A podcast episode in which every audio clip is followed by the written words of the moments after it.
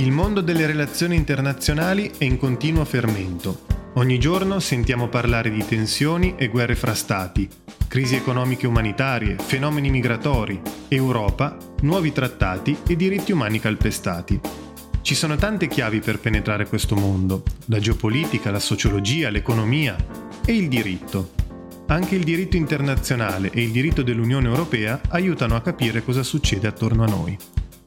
Questo è il podcast ufficiale di CD Blog, il blog della Società Italiana di Diritto Internazionale e di Diritto dell'Unione Europea, che vuole spiegare, in modo chiaro ed efficace, il punto di vista del diritto rispetto a questioni calde di attualità internazionale. E allora, EICD, che cosa succede nello spazio per il diritto internazionale? Io sono Diego Mauri, della redazione di CD Blog Oggi ne parliamo con Marco Ferrazzani, capo del Dipartimento dei Servizi Legali dell'Agenzia Spaziale Europea, e con Maria Elena De Maestri, ricercatrice di diritto internazionale all'Università di Genova. Bentornati alle nostre ascoltatrici e ai nostri ascoltatori. Ci ritroviamo qui su ACD dopo una settimana di pausa, diciamo così, per le festività pasquali. Anche noi della redazione siamo uh, andati in una meritata vacanza. Ora, Oggi siamo al settimo episodio di ACD. Finora ci siamo dedicati, voi lo saprete bene, al conflitto armato tra Russia e Ucraina. Ovviamente un conflitto che si protrae da ormai più di due mesi, potremmo dire quasi due mesi, e i temi interessanti, diciamo, che eh, questo conflitto solleva sono numerosi e già in parte li abbiamo visti. Ora, il conflitto in, in, Ucraina però non esaurisce tutti i temi di interesse per il diritto internazionale e per il diritto dell'Unione Europea. Per fortuna temi interessanti ce ne sono e ce ne sono molti di più. E così oggi abbiamo deciso di abbandonare per un attimo il campo di battaglia e farci un giro nello spazio, letteralmente, nello spazio extraatmosferico per la precisione. Ora, la nostra lampa di lancio è localizzata, pensate bene, a Parigi, più precisamente nel quindicesimo arrondissement. Qui ha sede l'Agenzia Spaziale Europea, l'ESA, lo, lo chiameremo con, la, lo, con l'acronimo inglese, un'organizzazione che quest'anno spegne, se non sbaglio, ben 47 candeline. E oggi abbiamo l'onore di avere come ospite niente meno, quindi un ospite di eccezione, che il Legal Counsel dell'ESA, Marco Ferrazzani. Marco, ti saluto. Buongiorno a tutti dalla sede dell'Agenzia Spaziale Europea e grazie per l'invito di oggi. Grazie a te Marco. Ora con lui per guidarci in questo tour, dato che appunto nello spazio servono guide esperte, abbiamo pensato di rivolgerci a Maria Elena, che da anni si occupa in Italia di diritto internazionale ed europeo dello spazio. Ciao Maria Elena. Ciao Diego, buongiorno a tutti e agli ascoltatori anche del, di ACD. Grazie. Allora, chi meglio di voi per spiegare ai nostri ascoltatori quali sfide lo spazio extraatmosferico pone al diritto internazionale e alle sue istituzioni? Ora, lo spazio è un tema che affascina, ve lo confesso subito in apertura prima di, eh, di, lasciarvi, eh, di lasciarvi, spazio, appunto. Cioè, eh, i giuristi sono attratti dallo spazio e forse anche la cultura cinematografica contribuisce a questo. Io ho in mente in particolare una scena di un film recente che mi ha molto colpito, magari l'avete visto anche voi, Marco e Maria Elena, The Martian, di Ridley Scott, con Matt Damon nel ruolo di protagonista astronauta, diciamo, che riveste il ruolo di, esatto, del, del, del, del personaggio principale. Ora, nel descrivere all'inizio la missione che dovrà compiere, cioè salire a bordo di un veicolo d'atterraggio della NASA su Marte, senza autorizzazione per cercare di stabilire un contatto con la base, cioè gli Stati Uniti, dice che questa sua missione appunto lo renderà un pirata, un pirata dello spazio. Ora, non ci interessa ovviamente discutere se questa affermazione sia corretta dal punto di vista del diritto internazionale sulla base di quali regole. Questi sono discorsi, diciamo così, che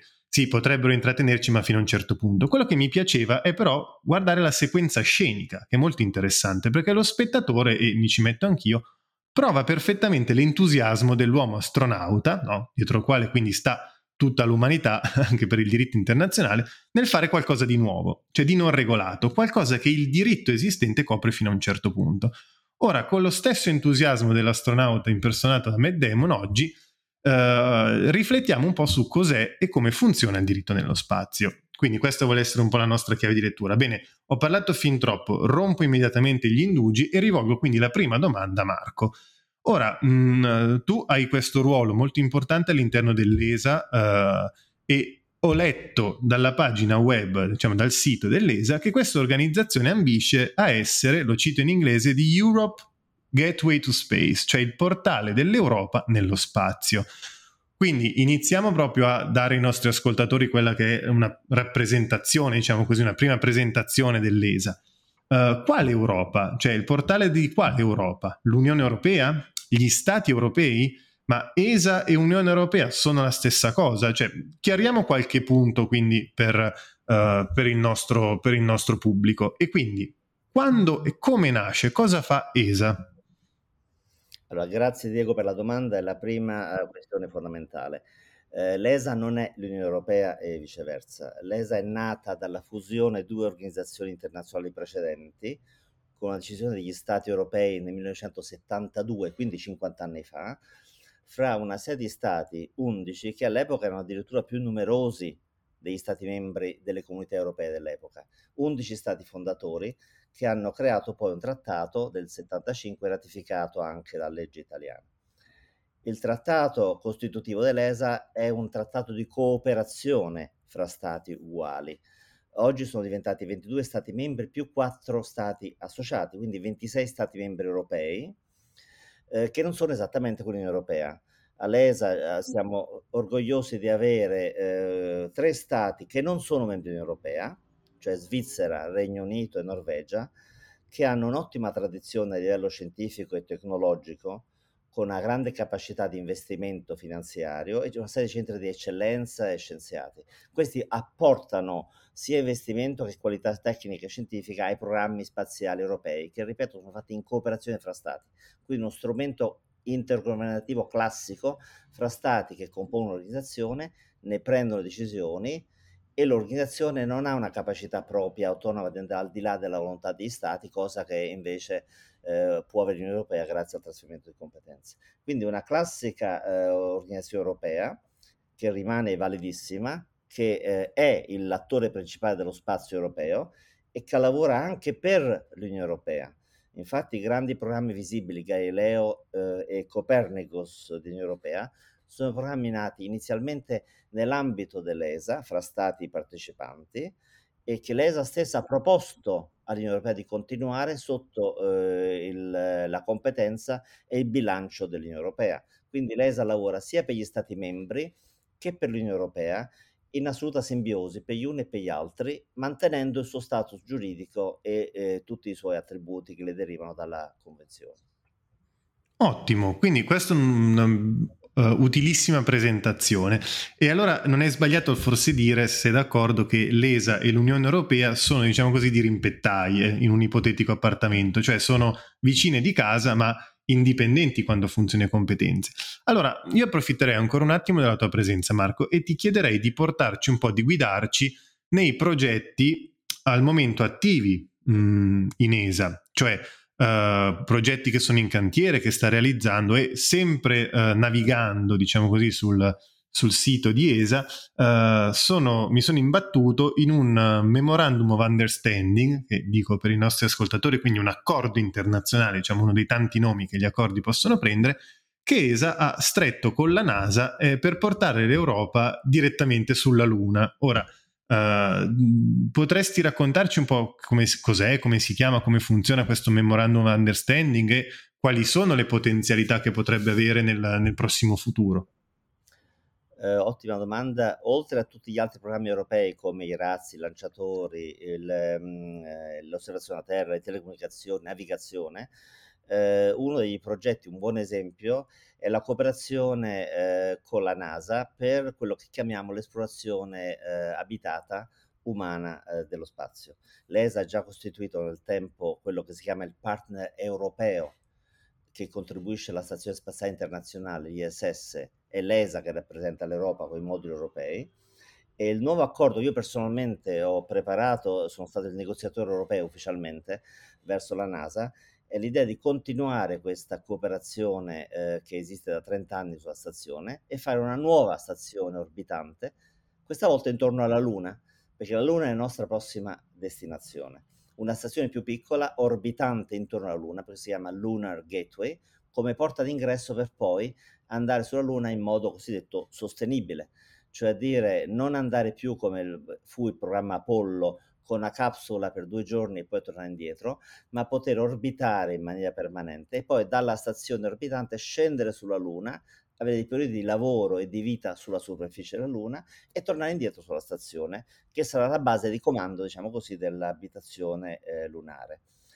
Uh, questo accordo, uh, che ha un carattere eminentemente tecnico e operativo, è un accordo fra agenzie, fra la NASA e l'ESA, eh, che abbiamo concluso nel 2020 eh, e eh, al quale ha trovato parallelismo con altri accordi fra la NASA e l'Agenzia Spaziale Canadese, fra la NASA e l'Agenzia Spaziale Giapponese e non più fra la NASA e l'Agenzia Spaziale Russa, perché già da due anni fa eh, l'amministrazione americana non ha eh, voluto continuare eh, cooperazioni a lungo termine con la Russia, potete capire il contesto.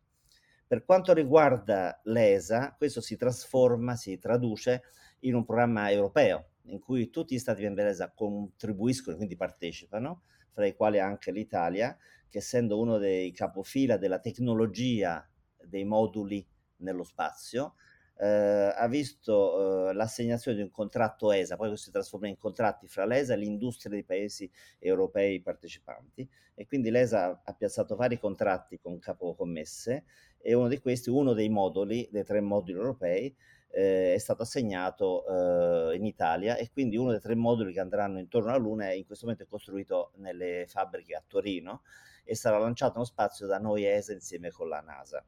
Il prossimo lancio della NASA fra pochi mesi col grande nuovo razzo SLS a bordo al modulo abitato che si chiama Orion.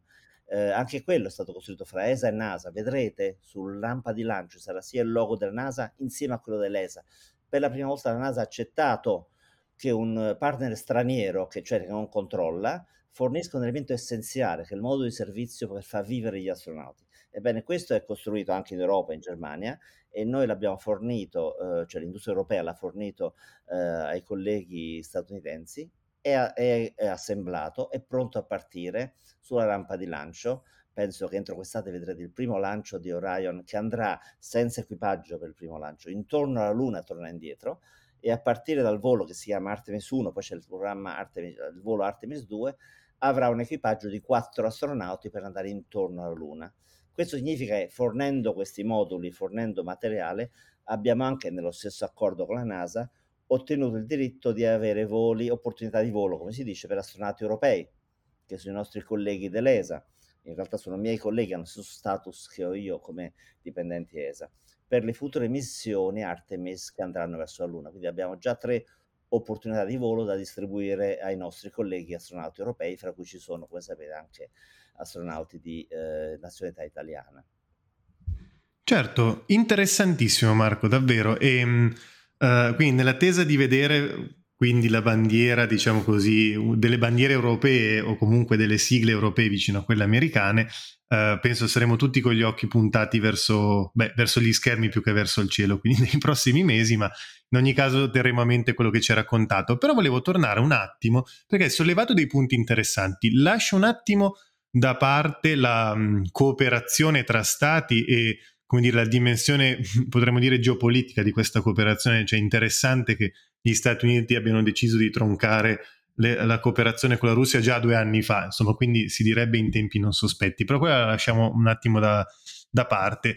Mi ha invece molto interessato quel discorso che hai fatto sulla sostenibilità della missione spaziale, perché il concetto di sostenibilità per il diritto internazionale è un concetto che negli ultimi anni ha acquisito una certa rilevanza e che noi siamo abituati a pensare come sostenibilità nell'ambiente terrestre, ok? Quindi lo sviluppo sostenibile e quant'altro, però c'è una sostenibilità, mi pare di capire, anche extraterrestre, cioè nello spazio.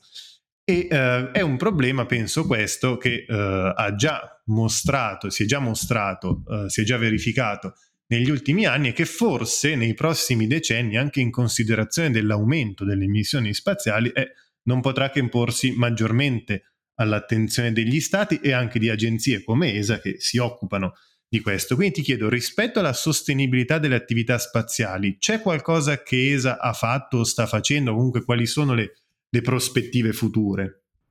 Allora, innanzitutto qual è il problema?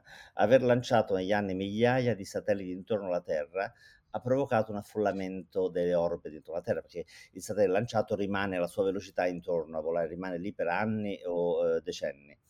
Chiunque di voi abbia visto il film Gravity con gli attori eh, George Clooney e Sandra Bullock che sono lì nello spazio, operano il telescopio spaziale e ricevono questo sciame di detriti dal, avrà capito bene cosa, qual è il problema dei cosiddetti rifiuti o in inglese debris ehm, spaziali, cioè dire elementi che rimangono inattivi, rimangono anche detriti, pezzi rimangono in orbita e danneggiano o impediscono addirittura l'uso delle orbite e quindi sono letali o rendono spazio inutilizzabile. Immaginiamo che tutta la nostra vita terrestre oggi dipende dal, dallo spazio per le telecomunicazioni, gli orari, la sincronizzazione, la meteorologia se dovessimo eh, cedere a uno spazio inutilizzabile, anche le attività economiche e internazionali eh, sarebbero, eh, sarebbero gravemente danneggiate o limitate. Quindi ehm, già da tempo si è preparato e finalmente le Nazioni Unite hanno approvato una eh, risoluzione, che sono linee guida in realtà, le famose 21 linee guida sulla sostenibilità dello spazio, eh, che ha il frutto di anni di lavoro, l'Italia è stata rappresentata in questo comitato di esperti dal professore Sergio Marchisio in maniera eccellente, eh, che danno una serie di guide, linee guida tecniche, anche standard tecnici molto interessanti, in realtà eh, assolutamente adatti a innanzitutto diminuire l'incidenza debiti nello spazio. E vivere in maniera sostenibile lo spazio significa eh, fare in modo che le prossime missioni lanciate in maniera eh, autosufficiente eh, non, non provino più inquinamento, si riducono da sole, oppure prevediamo noi all'ESA, già lo applichiamo questo criterio, di fare in modo che quello che lanciamo lo ritiriamo poi dallo spazio, ritorna giù o in maniera automatica o addirittura con sistemi attivi di eh, recupero dall'orbita verso la Terra. Ci sono tutta una serie di standard che noi tecnicamente, Agenzia Spaziale, conosciamo ed applichiamo in maniera volontaria, senza che ci sia un obbligo internazionale. Eh, e questo perché noi ci teniamo, noi viviamo nello spazio, noi usiamo lo spazio e teniamo a preservarlo per le future generazioni. Se leggete le 21 di guida c'è addirittura una definizione cosa significa sostenibilità nello spazio a lungo termine.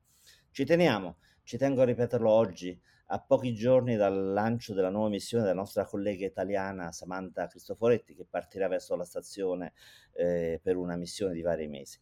Quindi è importante eh, diffondere queste linee guida, è importante rispettarle, mentre sappiamo che non c'è obbligo internazionale, né sarebbe realistico oggi attendersi che ci sia un trattato eh, che, per cui gli stati si obbligano, soprattutto i grandi stati che lanciano molto, che sono Stati Uniti, Russia e Cina.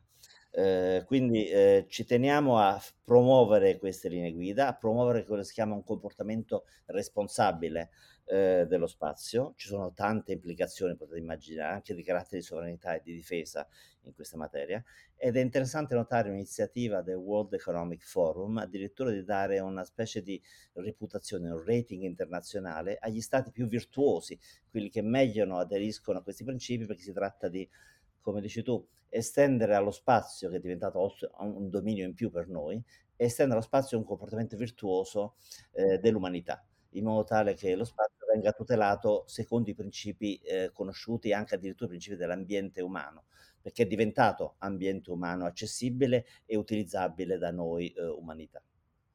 Interessantissimo, grazie Marco. E uh, diciamo, mi hai anche fornito il gancio per uh, allora passare la palla a Maria Elena, perché tu hai giustamente parlato di come regolamentare queste attività nello spazio hai fatto riferimento a delle linee guida che sono delle indicazioni di comportamenti virtuosi, ma non sono giuridicamente vincolanti. E questo è bene che anche i nostri ascoltatori lo sappiano, è uno dei temi diciamo così, che riaffiorano un po' carsicamente nel diritto internazionale, cioè se uh, è opportuno avere sempre degli obblighi, la cosiddetta hard law, cioè il diritto duro, o se in alcuni casi non possa essere più congeniale avere del, non degli obblighi giuridicamente vincolanti, ma semplicemente delle raccomandazioni, cioè delle norme che non sono giuridicamente vincolanti, sono soft law, ma che potrebbero essere comunque efficaci.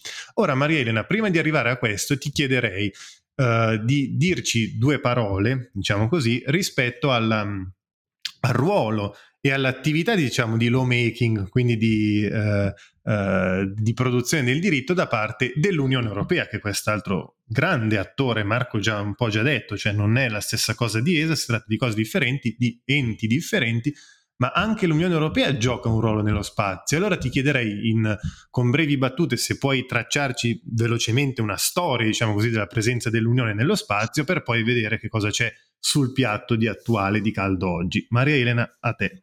Certo Diego, senz'altro. Beh, intanto traccerei una linea di eh, distinzione fra quello che è il processo di lawmaking e le attività nello spazio, perché un conto è esercitare o eh, attivare dei programmi spaziali o delle attività spaziali, un conto invece è normare o regolamentare quelle che sono le attività spaziali.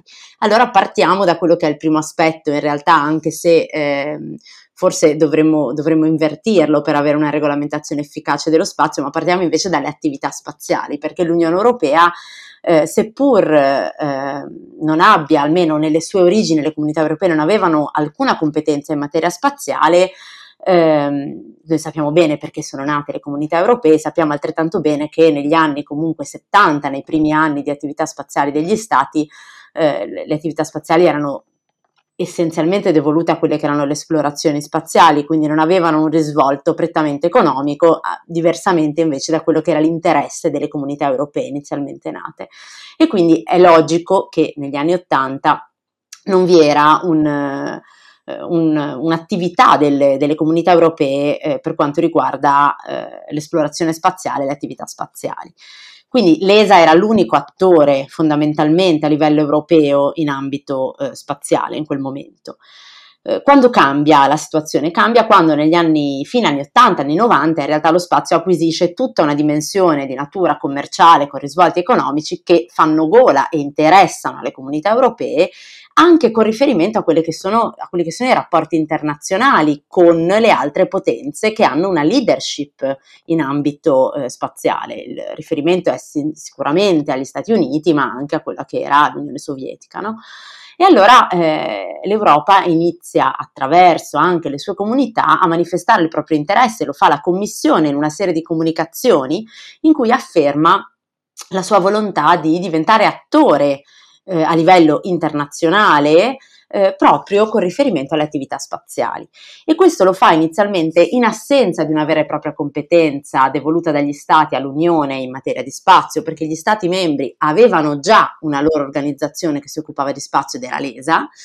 Eh, la Commissione inizia ad occuparsi di spazio attraverso appunto queste comunicazioni, quindi strumenti di natura eh, più che altro programmatica e informale, fino ad arrivare nel 2007 sempre nell'assenza di una vera e propria competenza spaziale, ad avere una politica spaziale europea che necessariamente si coordina con le attività dell'ESA, pur rimanendo, come dicevi tu, dei rimpettai, meglio dire forse coinquilini, perché a partire dagli anni 2000 ESA e Unione iniziano a gestire insieme una serie di pro- programmi, eh, progetti eh, che possiamo essenzialmente eh, individuare nei due progetti che sono Galileo e oggi chiamato Copernicus, quindi osservazione della Terra e navigazione satellitare, eh, gestisce in partnership con ESA, ma di fatto finanzia l'Unione, inizialmente dovevano finanziarle le imprese eh, europee con una eh, private-public partnership, ma era è stata diciamo un'utopia, nel senso che i rischi erano troppo alti per permettere una gestione di questo tipo, per cui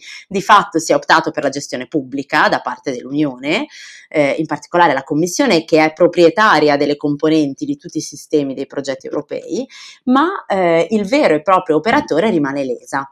L'ESA che è coinquilino e non più di rimpettaio quindi dell'Unione. In realtà va detto che ehm, c'è stato un momento in cui l'Unione voleva che l'ESA diventasse parte dell'Unione, voleva fortemente che l'ESA diventasse un'agenzia europea, eh, cosa che non è stata possibile fino ad oggi, non lo escludiamo per il futuro, ma diciamo che i meccanismi di funzionamento sono talmente diversi eh, per esempio sarebbe molto difficile applicare le regole della concorrenza del mercato unico ai progetti gestiti da ESA, per fare un esempio, ma non solo questo, chiaramente mh, contiamo anche il fatto che alcuni Paesi membri di ESA non sono più membri o non sono membri dell'Unione, quindi ci sono tutta una serie di aspetti da considerare, ma non è questa la, la sede.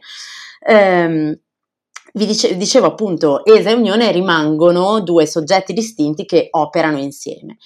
E allora eh, oggi eh, cosa abbiamo invece? Perché vi dicevo 2007 politica spaziale europea, in realtà nel 2009 con Lisbona la competenza in materia di spazio all'Unione finalmente viene eh, conferita dagli Stati membri, anche se è una competenza che viene definita sui generis che noi potremmo forse definire monca, perché è una competenza che eh, taglia proprio fuori il secondo aspetto che tu hai citato introducendo questo mio breve intervento, eh, ovvero l'aspetto della regolamentazione, perché dal combinato disposto dell'articolo 4 del TFUE col 189 del TFUE che riguarda proprio le competenze in materia spaziale, eh, viene, eh, emerge come la competenza concorrente così definita eh, in materia spaziale sia una competenza che non permette all'Unione di eh, armonizzare, uniformare il diritto degli Stati membri.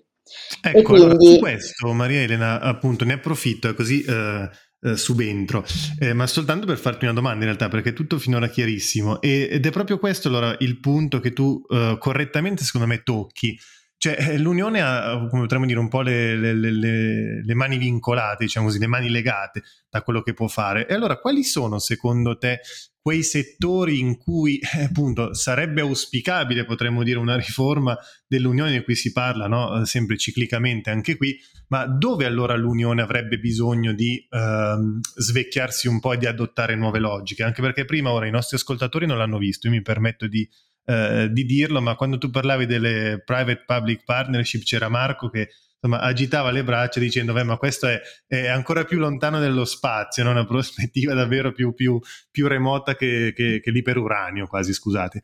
E, ehm, allora, niente, torniamo a noi. Questa è la domanda, cioè quali sono quindi secondo te quelle aree in cui si fa più sentire questa mancanza di competenza da, da parte dell'Unione? Mi permette di fare un'altra precisazione sulla tua domanda, che non è una cosa particolarmente simpatica, ma altrimenti non riesco a dire, non, non riesco a essere precisa su quello che voglio dire. Ricordiamoci sempre che lo spazio è una materia fortemente interdisciplinare e intersettoriale e questo impatta anche sulla questione delle competenze perché, dell'Unione per quanto ci riguarda, perché se è vero che l'Unione ha questa competenza monca in materia di normativa spaziale, è anche vero che può incidere sullo spazio e sulla regolamentazione dello spazio non entrando dalla porta, ma dalla finestra, cioè incidendo in settori diversi. Quindi, ad esempio, in materia di eh, libera circolazione delle merci, per esempio, potrebbe incidere, in materia di eh, sostenibilità e quindi tutela ambientale, in materia di difesa, perché lo spazio ha forti implicazioni in materia di difesa. E allora ecco che l'Unione, seppur ha questa competenza limitata, può attivare dei meccanismi differenti e quindi incidere in maniera più eh, pregnante in alcuni settori attraverso queste finestre che le permettono di eh, andare a operare anche nel settore spaziale. Certo, non può adottare una normativa eh, che uniforma il diritto degli Stati membri con riferimento alla estrazione delle risorse dai corpi celesti, ad esempio, cioè non può adottare una normativa di space law vera e propria, ma sicuramente può o attraverso sistemi di soft law o attraverso invece eh, normative che rientrano in altre competenze dell'Unione incidere nel settore spaziale. Ehm, L'Unione collegandomi a quello che dicevi tu, eh, proprio per il fatto che ha questa competenza monca, non può certo, o meglio, non può, mh, mm, è, è, dubbio, si può discutere circa, ad esempio, la possibilità dell'Unione di partecipare a quei forum internazionali di diritto dello spazio.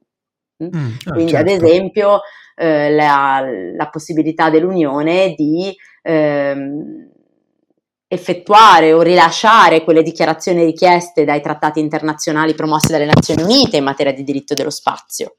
Mm. Ancora oggi non l'abbiamo questa dichiarazione, ma eh, senz'altro ha intenzione delle istituzioni europee aderire a questo tipo di regolamentazione e in qualche modo esserne partecipe. Certo, eh, sicuramente uh, darebbe maggior smalto. Allora, qui adesso vedo che Marco vorrebbe aggiungere qualcosa, quindi io uh, molto volentieri gli do la parola. Marco? Su quest'ultimo punto che Mariana ha così bene eh, inquadrato e sollevato, vi posso dire che ormai è un po' di tempo che noi da parte del servizio giuridico dell'ESA stiamo cercando di convincere la Commissione europea e ci siamo quasi riusciti a che eh, l'Unione Europea faccia un passo giuridico formale molto importante, cosa che l'ESA ha fatto sin dall'inizio come sapete, dei cinque trattati delle Nazioni Unite, tre di questi cinque, l'accordo sugli astronauti, l'accordo sulla responsabilità e sul registro internazionale, sono aperti anche all'adesione adesione volontaria di organizzazioni internazionali. E l'ESA ha dichiarato sin da tempo la sua eh, volontaria eh, dichiarazione di accettare diritti e obblighi derivanti dai trattati. Eh, schema interessante e, e, quindi personalmente mi sono speso con i colleghi della Commissione europea per convincerli di fare, fare in modo che l'Unione europea faccia la stessa cosa. Finora c'è stata molta titubanza e vi posso dire che finalmente eh, vedo dei segnali positivi a, a, ciò che l'Unione Europea, ci vuole una proposta formale della Commissione al Consiglio Europea, affinché il Consiglio Europea eh, decida in maniera formale che l'Unione Europea eh, aderisca con diritti e obblighi a questi tre eh, trattati e l'Unione Europea è già stata accettata come osservatore nel Comitato delle Nazioni Unite che si riunisce regolarmente ogni anno. Interessante che quando il rappresentante europeo interviene dichiara di farlo a nome dell'Unione Europea e dei suoi Stati membri. Certo. Una, una piccola praxis, però indica una, finalmente una certa volontà e direi anche maturità da parte dei colleghi dell'Unione Europea, questo caso il Servizio Azione Esterna, di voler rappresentare sia l'Unione Europea per i suoi programmi, per la sua competenza, eh, che eh, gli Stati membri in un senso di integrazione della politica spaziale europea come ha detto bene Maria Elena, oggi abbiamo eh, l'ESA che rimane valida con i suoi Stati membri e fa la maggior parte dei programmi spaziali europei e l'Unione Europea sta crescendo con i programmi inizialmente proposti dall'ESA, ma anche con nuove iniziative.